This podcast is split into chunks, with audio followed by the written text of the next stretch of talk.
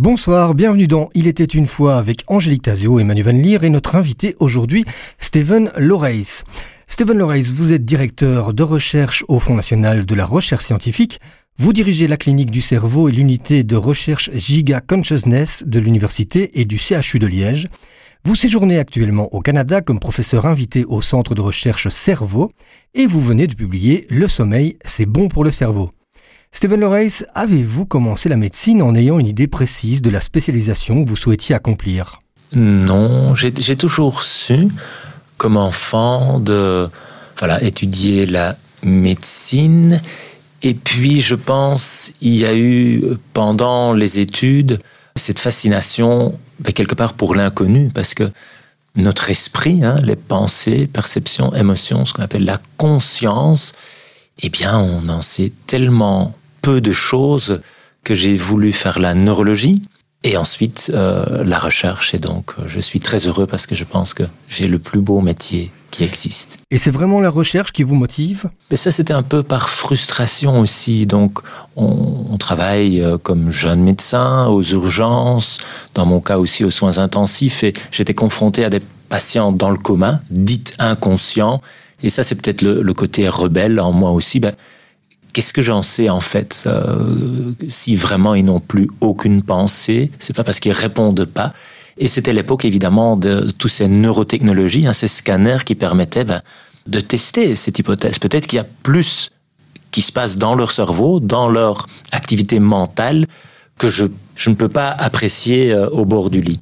Et donc, euh, oui, je pense que c'est intéressant d'avoir les deux casquettes. Je pense que un médecin, il peut poser la bonne question, et un scientifique, ça va aider. C'est vraiment une recherche translationnelle où ce qu'on recherche là, c'est juste, c'est pas juste la science pour la science. On voit à quoi ça sert. Alors, parmi vos centres d'intérêt de recherche, hein, il y a le coma, la méditation, l'anesthésie, mais aussi le sommeil. Tous ces états vous intéressent-ils en fait parce qu'ils tournent autour du cerveau et, et de ses pauses ou dysfonctionnements? Oui, je pense que le, fil conducteur, c'est vraiment l'esprit. Après, il n'y a pas de définition médicale, hein, ça c'est plus dans, votre domaine ici, mais les pensées, les perceptions, les émotions et comment on peut essayer de, réduire notre ignorance finalement à travers ces états de conscience euh, modifiés, que ce soit pathologique, le coma, et, et les autres états chroniques. Euh, pharmacologique, l'anesthésie, les psychédéliques, et puis, euh, en effet, euh, physiologique, c'est le sommeil, le rêve, mais aussi la transe, la méditation, l'hypnose. Donc tout ça, c'est extraordinaire d'avoir ces différents labos qui peuvent aborder euh, cette même problématique à travers ces différents angles. Une idée assez répandue, mais apparemment sans réel fondement scientifique, est que nous n'utilisons qu'un pourcentage limité des capacités de notre cerveau. Que pouvez-vous nous en dire? Alors oui et non, euh, c'est quand même une, une légende urbaine hein, que hum, souvent c'est utilisé d'ailleurs pour promouvoir telle ou telle intervention et alors soudainement on va avoir le 100%. En fait, on, on a un cerveau et on l'utilise. Euh, là, comme neurologue, je le vois, si vous allez abîmer une, parfois même une petite partie, ça peut avoir des conséquences très graves au niveau ben, de notre motricité, euh, au niveau des expériences sensorielles, des émotions, des pensées, etc. Donc c'est clair qu'on va utiliser tout le cerveau, le côté gauche, droit, devant, derrière. Mais, mais, et c'est peut-être là où euh, je rejoins cette idée qu'on va pas épuiser ou on va pas utiliser, pardon, tout son potentiel. Ça, je crois que c'est vrai. Et donc dans les livres aussi, je parle de cette power of the mind, hein, cette force mentale qu'on a chacun de nous. Et alors comme médecin, je me vois un peu comme oui, celui qui, défend cette idée d'une médecine plus intégrative, plus humaniste, plus complémentaire, parce que évidemment, on utilise ses connaissances, elle devient de plus en plus spécialisée, technologique, la médecine, et puis, il y a, je pense, un rôle plus central, plus actif pour le patient qui peut vraiment changer ses habitudes de vie. Et là, je pense que oui, on a peut-être encore euh, une amélioration à faire ou, à cultiver cette force mentale et donc la méditation, l'hypnose, et on va parler du sommeil. On est un peu paresseux parfois, on va choisir la solution rapide, j'avale une pilule, et donc on subit. Hein. Et, et j'invite euh, le citoyen, on est tous des patients potentiels, à réfléchir, mais qu'est-ce que je peux faire moi hein, en complément à ce que le, médecin prescrit. Dans ce livre, Le sommeil, c'est bon pour le cerveau, vous êtes vraiment investi hein, et vous citez régulièrement vos enfants, votre épouse, votre mère. Est-ce que c'est parce que le sommeil est un commun dénominateur? Oui, je pense que, et je le dis, il n'y a aucune cellule dans notre corps qui n'est pas affectée par un, manque de sommeil, si on dort pas assez ou pas assez bien. Et comme clinicien, avec mes, consultations, maintenant des téléconsultations, parce que, comme vous venez de dire, je passe une grande partie du temps au Canada, j'ai juste envie de prescrire un bon sommeil à pas mal des patients qui viennent évidemment me, voir parce qu'il y a une, plainte, un symptôme, que ça soit une douleur chronique ou des angoisses ou même des tableaux neurologiques. Je pense que c'est important de s'interroger comment est-ce que euh, je dors et qu'est-ce que je peux faire pour mieux investir et en faire une priorité. Mais le fait que votre famille soit mise à contribution dans les livres, est-ce que c'est parce que eux aussi sont, sont impliqués quelque part euh, par ce sommeil? Ben oui, euh, j'ai cinq enfants, donc là, parfois le sommeil, il a été fort, fort absent. À dormir comme un bébé, ben c'est, quand on a eu un bébé, on sait que ça dort pas toujours bien ou pas au même moment et mon épouse qui est psychologue. Et puis j'essaye dans mes livres de faire ce, mélange. J'essaie d'écrire ce que j'aime bien lire moi-même, c'est-à-dire de la science, euh, la traduction vers la clinique, mais aussi des anecdotes, ce que j'apprends des patients, de ma, propre vie. Et donc oui, j'ai 54 ans, donc j'ai un peu de recul. Et pas mal de, syndromes ou de maladies que je discute, ben, je les ai euh, vraiment connus. Euh, parfois, hein, quand je parle des rêves lucides ou du somnambulisme ou des night terrors. oui, ça c'est très proche et c'est, je pense, chouette et la famille accepte que je les, je les utilise dans mes livres. Alors ce titre, hein, Le sommeil c'est bon pour le cerveau, ça ressemble un peu à un mantra. Est-ce que c'est pour frapper l'imaginaire collectif? Je pense tout simplement que c'est vrai. Hein. Le livre précédent, c'était la méditation, c'est bon pour le tout cerveau. Tout à fait, tout à fait. Donc le message est déjà dans le titre. Donc, en fait, c'est Odile Jacob hein, qui a trouvé les titres. Et donc oui, maintenant on, est en train de faire une petite série. Et, et, donc je prépare déjà la suite parce que ici on va parler du sommeil, euh, la méditation, et il n'y a pas que ça. L'activité physique, euh, très important. Ce sera le troisième volume alors. Le sport, euh, c'est bon pour le cerveau J'ai déjà des petites idées, oui. Comment collaborez-vous entre la recherche scientifique qui se fait en Belgique et d'autres centres de recherche internationaux? Je pense que notre force est double. Premièrement, donc l'unité que j'ai créée, le, le Giga Consciousness, donc on, attaque cette problématique de la conscience à travers différents angles. Le Coma Science Group, c'est le cerveau blessé l'unité qui, qui regarde l'anesthésie, le psychédélique aussi, et puis tout ce qui est hypnose, méditation, et puis la traduction vers la clinique. Notre force, c'est qu'il y a vraiment ces différentes disciplines. On a des ingénieurs, des mathématiciens, des biologistes, et puis il y a ceux qui voient des patients, les psychologues, les médecins, différentes spécialités, et en collaboration. Je pense que euh, bon, l'université de Liège, c'est pas la meilleure de la planète, mais on a vraiment des collaborations qui ça fait 25 ans quand même que je fais ce, métier et donc j'ai la chance de travailler avec les meilleurs, là, vraiment de la planète. Et au Canada maintenant, je suis à l'Université Laval, il y a le Centre Cerveau, on est proche de, Boston, euh, Harvard, où, je vais aussi commencer mes, activités. On a dans l'Europe les différents partenaires qui sont dans le Human Brain Project. Et donc ça, ça fait vraiment que on met les différents domaines d'expertise ensemble aussi pour une recherche clinique, euh, je reviens aux personnes avec des, blessures au cerveau, il faut beaucoup, beaucoup de patients. Et donc maintenant, avec l'intelligence artificielle, on a tous ces, ces labos, ces hôpitaux en Europe et puis les données qui vont euh, être mis ensemble et on va vraiment pouvoir donner un sens et réduire l'incertitude au niveau du diagnostic, du pronostic et développer des nouvelles traitements. Et combien de temps faut-il entre la recherche et l'application dans le milieu médical? Oh, c'est impossible à, répondre à cette question. Je, pense que chaque euro qu'on met dans la recherche, eh bien, c'est un bon investissement. On ne sait pas à l'avance hein, qu'est-ce que ça va rapporter. Et donc, je pense aussi parce que la question dans les projets de recherche, que ce soit européen ou, autre, elle est souvent phrasée exactement comme, comme, comme cela. Ben, qu'est-ce que tu vas trouver et, à quoi ça va servir? Quand est-ce que ça va vraiment bénéficier la, la société? Et je n'aime pas non plus mentir à, cette question parce que je ne sais pas. Je sais déjà pas exactement ce que je vais trouver parce qu'on est en train de repousser les frontières de notre connaissance, hein, réduire notre ignorance. Mais les exemples, ben, si on regarde derrière nous, ben, c'est grâce à ces connaissances déjà qu'on a ces machines, qu'on utilise, l'IRM, qui aurait pu imaginer qu'un jour on allait voir l'activité du cerveau avec un aimant. Hein.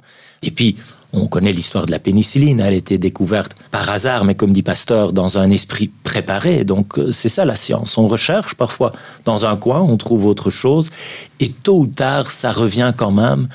C'est vrai qu'il faut euh, être patient. Hein. Mon métier, on pense avoir une bonne idée, puis on fait euh, l'expérience, on va l'écrire, on va la soumettre pour publication, on reçoit les critiques, on se dit ah oui ben oui, on s'est peut-être trompé. On va... Donc c'est vraiment des hauts et des bas. Et avant que ça va bénéficier le patient, parfois ça peut aller très vite. Et c'est vrai que parfois il faut pas donner des faux, des faux espoirs. Euh, ça prend du temps hein, avant que ça soit vraiment validé. Et fort heureusement, la barre elle est haute. Si je vous prescris un nouveau médicament, il faut vraiment que je suis sûr que ça a été testé, retesté. Donc c'est un processus qui prend du temps parce que euh, il faut du temps pour faire euh, cette recherche clinique. Et vous avez l'impression que le monde médical attend ces avancées ou il y a certaines réticences ou parfois résistances? Oh, la science, elle est faite par des, par des hommes, des femmes, et, donc euh, on a des idées a priori, on a parfois même dans mon domaine commis l'erreur d'autocensure. Hein. Donc quand moi j'ai commencé dans les années 90, étudier la conscience était considéré comme trop compliqué, même tabou. Et ça, c'est pas bon. Je pense qu'il n'y a pas un mauvais sujet. Il y a de la mauvaise science parce que la méthodologie, ben, peut mal faire son boulot, mais je pense qu'on doit avoir le courage d'attaquer euh, même les, problèmes les plus complexes. Et clairement, la conscience humaine, c'est un énorme mystère. Il faut pas d'arrogance. On peut pas expliquer comment quelque chose de matériel. Je suis neurologue, donc le cerveau, c'est mon organe favori va produire quelque part ces pensées. Il n'y a, pas de théorie qui, qui explique. Euh, et en même temps, on a quand même fait du progrès et ça, ça fait déjà aujourd'hui. Euh, ça a un impact hein, au niveau euh, de, du trajet de soins. Donc ça, c'est formidable de voir quand même dans une vie que ce qu'on a trouvé a vraiment changé les, les, livres de médecine et les pratiques médicales en, en Europe. Partager vos découvertes dans les médias, c'est quelque chose qui aide à trouver de nouveaux partenariats, peut-être des financements aussi? Alors c'est une bonne question, c'est un exercice difficile, pas toujours apprécié par mes collègues d'ailleurs. Et il y a une certaine ambivalence parce que ceux qui payent pour la recherche, que ce soit la, Commission européenne ou, le Fonds national de recherche scientifique, que je remercie d'ailleurs parce que beaucoup de, euh, de l'équipe, nous sommes euh, une cinquantaine, est payée grâce à ces financements, ben, eux nous demandent, expliquer euh, aux médias, c'est ce que je suis en train de faire, ce que vous faites, pourquoi vous le faites, c'est fait avec de l'argent public, donc ça fait partie de ma mission. Et en même temps, ben, je constate que parfois ça peut donner une certaine tension après, on peut pas plaire à tout le monde et, et je pense que j'ai quelque part, ben, je prends plaisir à, à, répondre à vos questions et je pense vraiment que dans une, une démocratie, les médias sont importants et, ça fait vraiment partie de notre métier. Donc, je continuerai à le faire, euh, même si parfois, oui, il peut y avoir des, des critiques ou des commentaires. Docteur Steven Lereis, vous êtes neurologue et neuroscientifique, notamment directeur de recherche FNRS à l'Université de Liège et auteur de nombreux ouvrages sur la méditation, la conscience, le cerveau et le sommeil, comme dans ce dernier livre intitulé Le sommeil, c'est bon pour le cerveau, paru ce 1er février aux éditions Odile Jacob. Alors précisément, vous vous intéressez au sommeil depuis longtemps. Hein Pourquoi un tel intérêt? Alors, à nouveau, il y a cette fascination pour euh, ce grand mystère qui est notre univers intérieur, la conscience. Et donc, quand on s'endort, on perd conscience de ce qui est autour de nous. Et puis, il y a aussi le sommeil paradoxal où on rêve. Et donc, pour moi, c'était une, fenêtre extraordinaire pour euh, essayer de mieux comprendre grâce à l'époque au PET scan. Donc, c'est utiliser la radioactivité pour cartographier le cerveau chez des personnes qui dorment dans le scanner. Et on a pu d'ailleurs avec l'équipe à Liège démontrer que le sommeil, c'est très important, c'est vraiment quelque chose qui est actif. Hein. On pense qu'on perd notre temps, qu'il n'y a rien, euh, ce qui se passe là-haut, euh, pas du tout. On a démontré que c'est très important pour la mémoire et l'apprentissage. Le titre de votre ouvrage est explicite, hein, Le sommeil, c'est bon pour le cerveau. En quoi justement le sommeil est-il un allié? Oh, plein de choses. Euh, alors, je vais peut-être commencer avec quelque chose qui a été découvert il n'y a pas si longtemps, c'est le système glymphatique. C'est quoi? C'est un sort d'auto-nettoyage. Tous les nuits, en sommeil profond, on va évacuer, ces mécaniques, euh, les protéines toxiques qui s'accumulent. Donc c'est vraiment un détox naturel, gratuit et, efficace. Et cela nous protège contre euh, une série de maladies neurodégénératives, la démence, maladie de Parkinson, etc. Donc ça, c'est très important. Deuxième euh, chose peut-être à souligner pour euh, les personnes qui nous écoutent, c'est qu'il y a un impact au niveau des facteurs de risque cardiovasculaire. Donc, comme neurologue, ben, je vois des personnes qui font des AVC, hein, l'athérosclérose, et puis une partie du cerveau qui reçoit pas assez de sang, d'oxygène. Idem pour le cœur, les infarctus.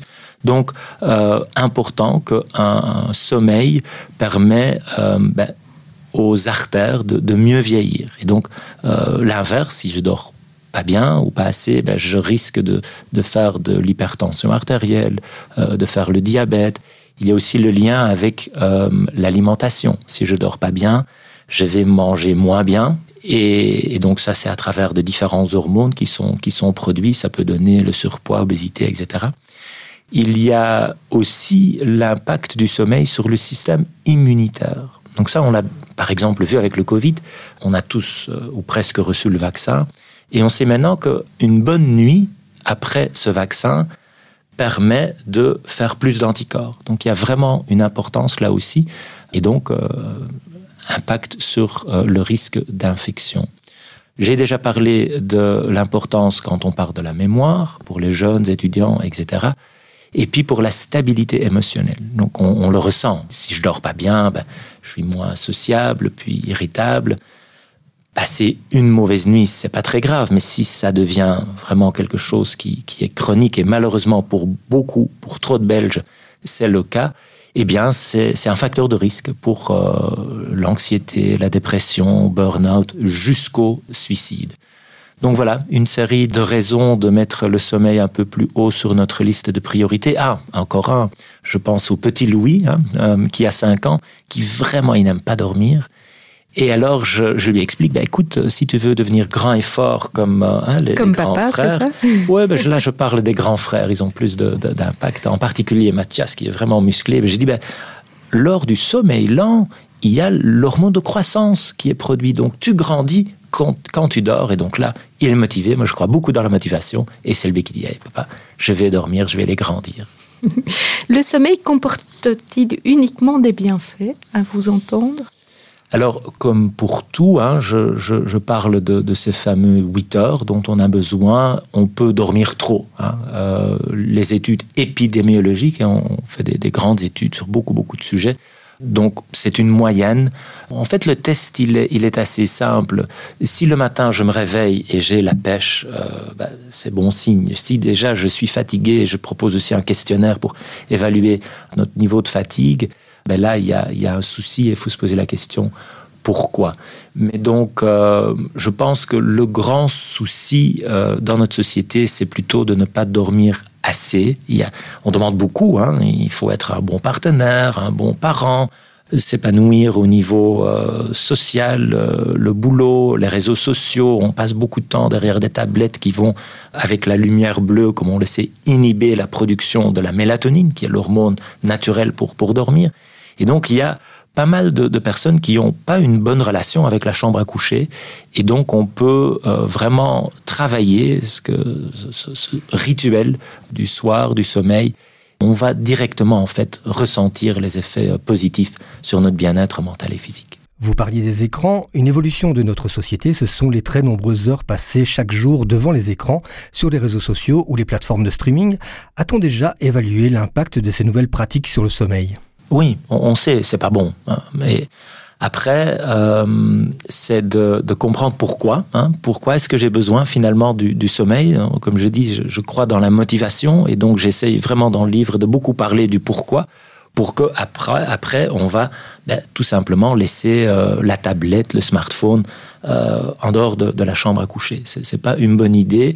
Parfois, on veut, on faire trop de choses. Hein. On veut rien rater sur, les réseaux. On a les, courriels, les SMS. On, on, a un stress quand même parfois avant de s'endormir qui donne euh, des ruminations, hein, ça tourne en boucle. Et donc, euh, à ce moment-là, c'est clair que euh, on peut changer nos habitudes. Et il y a différentes, ben, c'est un peu paradoxal, mais même des applications hein, qui nous permettent, qui donnent le feedback aussi sur la consommation et sur ben, voilà, le blocage de, certains de, de, ces outils qui on va pas retourner au Moyen Âge, ils sont là hein, aussi pour les jeunes, mais à nous d'en faire un bon usage. Et bien se préparer au sommeil, ça se fait comment? Y a-t-il des petits trucs ou astuces qui permettent de se mettre dans de bonnes conditions pour bien dormir? Oui, donc euh, première chose c'est de savoir que c'est important. Ensuite c'est de réfléchir ben, comment je fais en fait moi, parce que je veux faire beaucoup de choses, je vais aller voir les copains, puis il y a peut-être ma série Netflix et puis il y a etc etc. Donc, euh, idéalement, on a vraiment une, euh, un rituel. Le sommeil, il aime la régularité. C'est pas facile, on fait ce qu'on peut, mais d'essayer d'aller peut-être se coucher un peu plus tôt et vers euh, la même heure, que ça soit la semaine ou le week-end, et idem pour le réveil. Beaucoup de nous, on va se réveiller avec un réveil, donc ça va déjà à l'encontre de nos besoins, puis on va boire du café pour bloquer hein, euh, l'adénosine qui est là pour dire, ben, en fait, tu es fatigué, mais non, on va bloquer les récepteurs euh, d'adénosine avec le café pour juste continuer.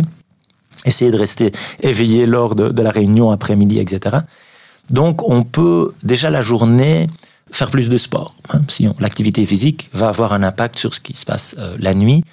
Le soir, ce qui peut être une bonne idée, c'est de prendre un bain chaud. Hein. Après, la température diminue un petit peu et ça va nous aider à s'endormir. Une petite tisane. Comme on a dit, pas euh, de stimulation, de smartphone, de télévision dans la chambre à coucher. J'y vais pour dormir ou pour faire l'amour, mais rien d'autre. Pas de bruit, pas de lumière, euh, la bonne température. Et puis, et ça arrive à chacun de nous si ça commence à tourner en boucle, hein, cette petite voix euh, dans ma tête et ces ruminations, d'apprendre des techniques de, relaxation. Ça peut être l'auto-hypnose, euh, ça peut être la méditation, parce que là, c'est clairement pas une pilule qui va mettre dans un coma pharmacologique qui permet d'avoir un bon sommeil réparateur.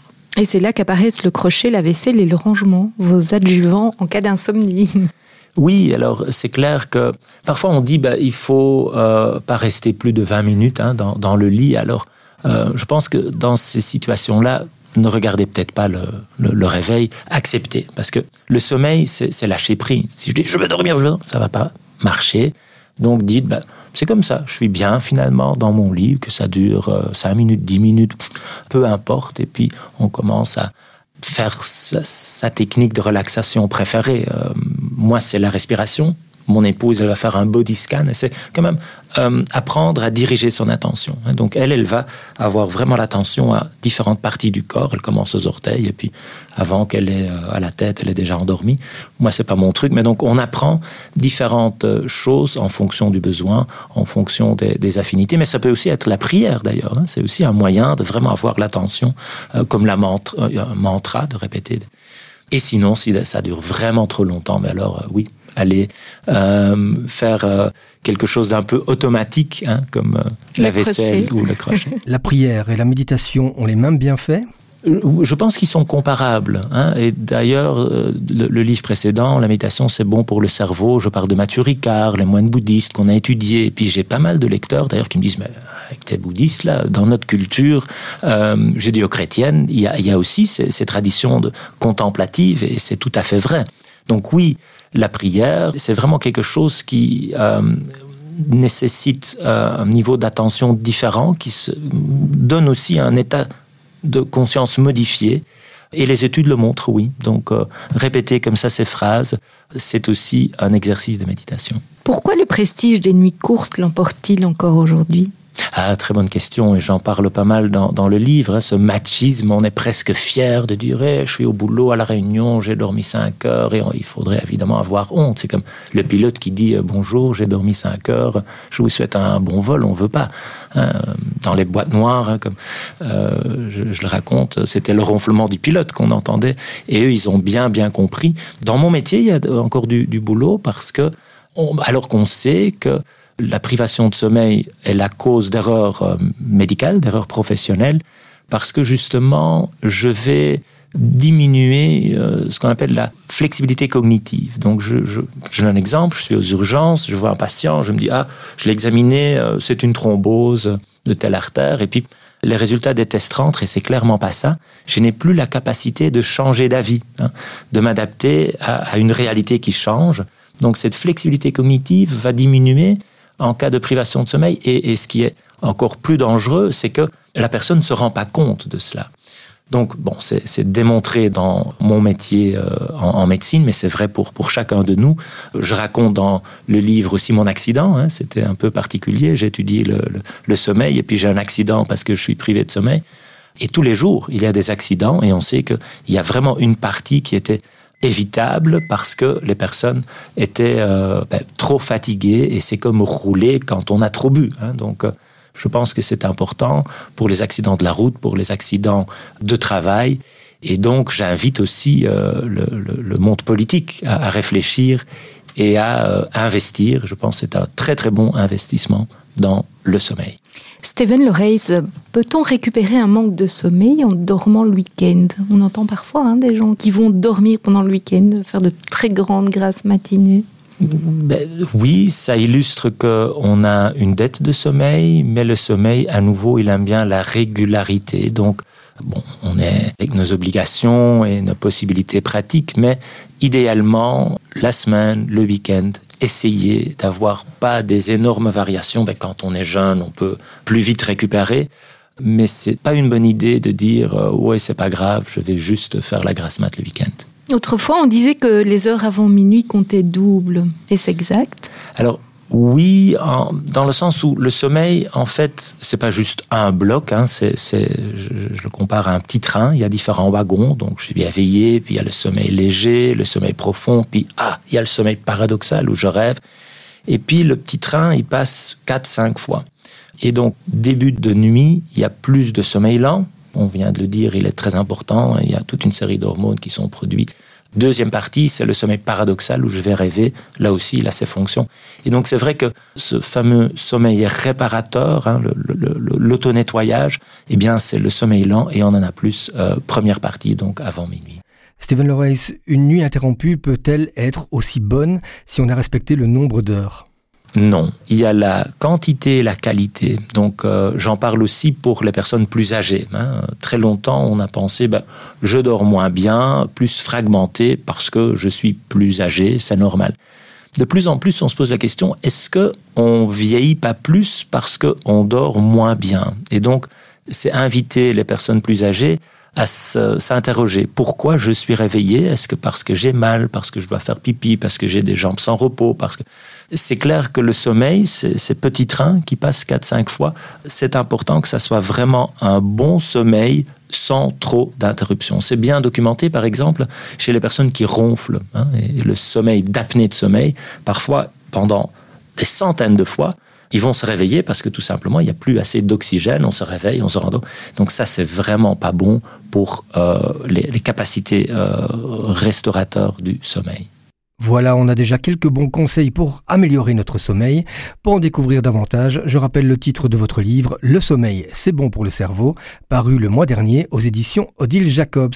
Stephen Loreis, un tout grand merci d'être venu nous partager toutes ces informations. Merci aussi à Angélique Tazio pour la préparation de cette émission et à Elisabeth Michalakoudis pour la coordination. Très bonne soirée à toutes et tous et à dimanche prochain. Au revoir. Merci beaucoup et ben, bonne nuit.